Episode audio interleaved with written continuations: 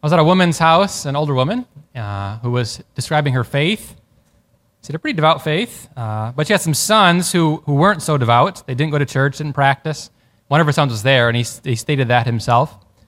And when he said, well, I don't practice really, she immediately broke in, and she said, but he's saved. She looked at me and said, he's saved. She's like, all my sons are saved. They don't go to church or anything. They don't really practice, but they're saved.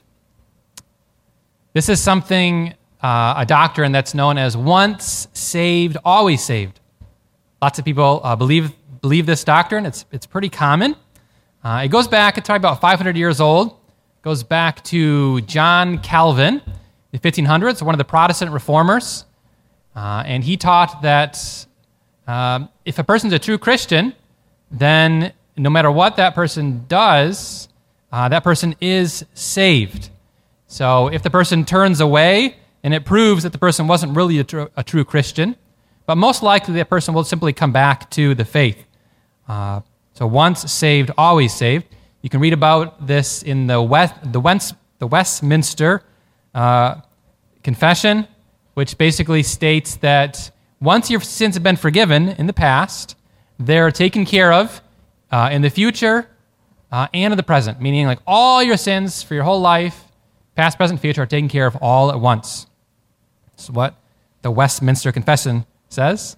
Martin Luther, the other Protestant reformer, he taught something very similar. He said that there are no sins that can separate you from God. So once saved, always saved. That's what this doctrine is known as. Today, in our gospel from Luke 17, the Lord is telling a parable that brings this particular teaching, once saved, always saved, into question. So the parable, it kind of begins with the disciples. They're asking the Lord, they say, increase our faith. And what he says to them, he says, listen, boys, you know, it doesn't really matter how much faith that you have. In fact, if you only have a tiny little bit of faith, like the size of a mustard seed, that's plenty. God can do amazing things with that. It's not how much faith that you have, how you've been saved. It's what you do with that faith, how you exercise it throughout your life. And then he went on to tell this story to try to illustrate this of a servant who's out in the field doing hard work, tending the sheep, or plowing. I rented a rototiller from Home Depot once, and it did a number to me. I mean, you're plowing into dirt, and it's hard work, right? So this servant was out there working all day long, according to our Lord, and he comes in. And what happens next? Does the master say, "Oh, you're good. Thanks so much for all that you've done, working hard, sweating out in the field. Now I'm going to take care of you. Sit down. I'm going to serve you"? No, that's not what our Lord says. He says something very different. He says, no, the master will say to the servant, "I'd like for you to get me dinner, and then after you serve me, then you could sit down and eat." And then the Lord, of course, closes the parable by saying that this is how we should view ourselves. We should see ourselves as unworthy servants. So what does this mean when it comes to this doctrine of once saved, always saved? As far as you've done your stuff out in the field, you've come in, are you done at that point? You've checked all the boxes, you've been baptized, you've said the sinner's prayer, asked the Lord into your heart. Are you done now? Can you simply sit down and watch TV and don't worry about anything else? Is your salvation taken care of? Is there nothing else that needs to be done? Our Lord would say no. You must continue working, continue giving of yourself until the end as an unworthy servant. There are those that tend to think of salvation, that little kernel of faith that you get, as simply something that takes place in the past. I've been saved, I've taken care of that, check the boxes, I'm done. But what Scripture The view that Scripture has is that's not something that just happens in the past. It's something that happens in the present, and it's something that will happen in the future. It's not done and over with. There's still more to do. So an example of the past is Ephesians 2, for by grace you've been saved through faith. This happened in the past. All right, so that's an example of past salvation. A present example, Philippians 2.12, work out your salvation with fear and trembling, meaning work on your salvation right now as you're living, continuing to do the work that the Lord has called you to do. And then a future example would be from like Romans 13. Paul says, our salvation is nearer than when we first believed. He's saying it's not here yet. We haven't been completely saved. It's still to come. It's nearer, but it's not here yet. An example of future. So what we see in the teaching of the Scripture, the church, that it's not something that's done and over with, but there's still work to do. It's still going on. You can't be fully, absolutely certain of your salvation. You can be have a firm hope and trust in the Lord, but according to what the church teaches, you cannot have an absolute certainty. The Council of Trent, this is the gathering of the church fathers, the bishops of the church, who gathered together back in the 1500s to respond to some of these new doctrines that were being propounded, such as once saved, always saved. And they responded by clarifying the teaching of the church, what has been taught since Christ gave the fullness of the faith to the first bishops of the church, the 12 apostles. And they said this, this is the teaching of the church.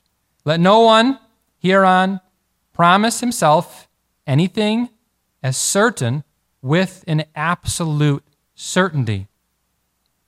Let those who think themselves to stand take heed, lest they fall.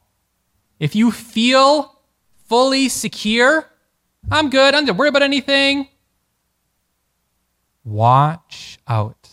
That's pride, and the devil can easily take you down if you're in that state. If you put yourself in that first place, you'll soon be taken to the last.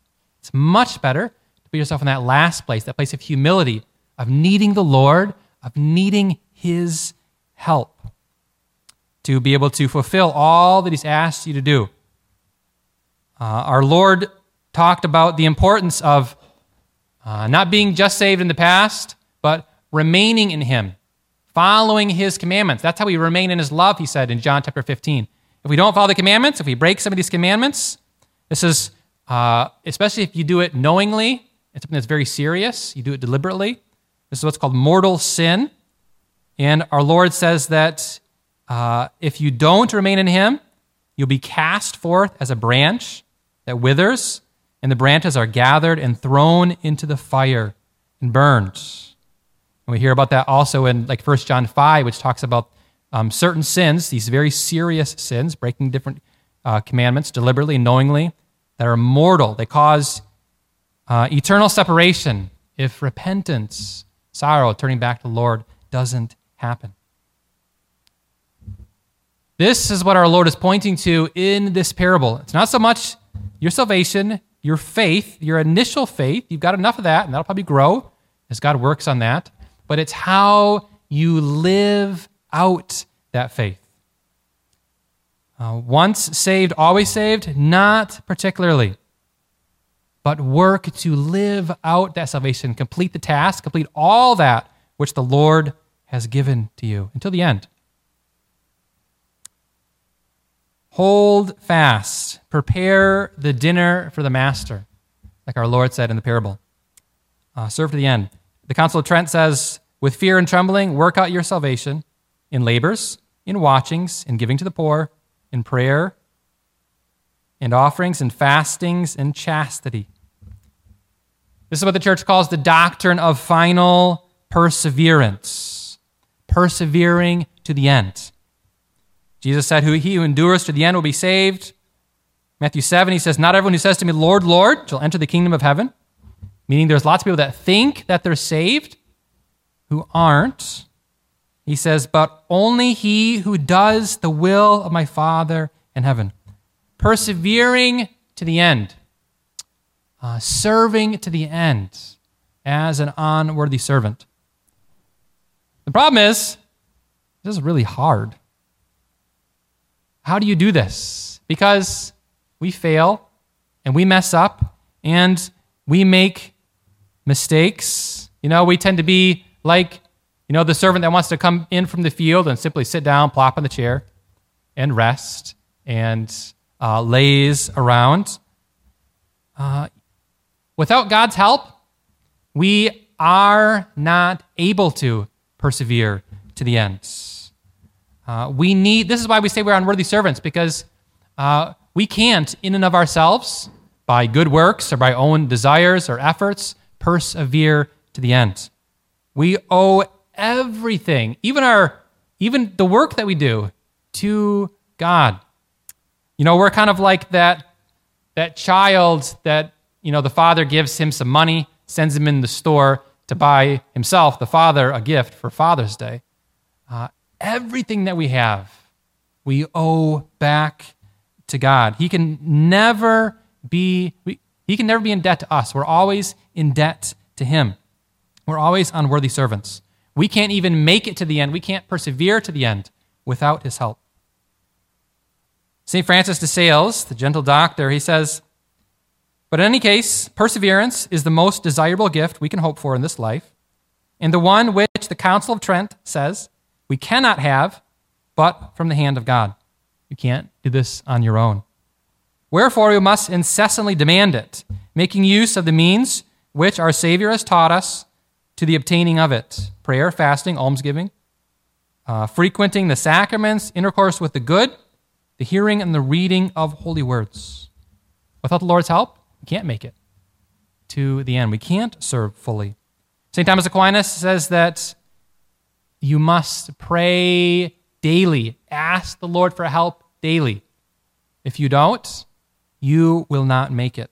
St. Alphonsus Liguori, doctor of the church, all those who are in heaven are there for this one reason. They prayed. They asked for perseverance. All those who are in hell are there for this one reason. They did not pray, and they did not ask the Lord for the grace of final perseverance. So even after a long day serving in the field, of giving the Lord what it seems like is all that you have, you and I, we still haven't given enough. We still owe the Lord.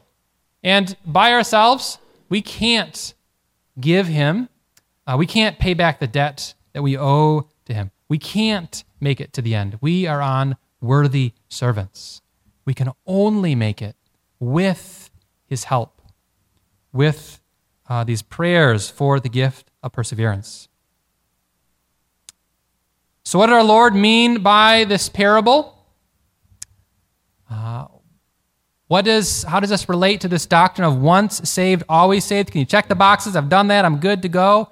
No. Our Lord says, serve to the end as an unworthy servant, realizing that even the small amount you give is not enough, and that we must rely fully on the Lord for all that he gives us, praying and asking for his help as unworthy servants who are seeking with his help to persevere, to serve until the end. Amen.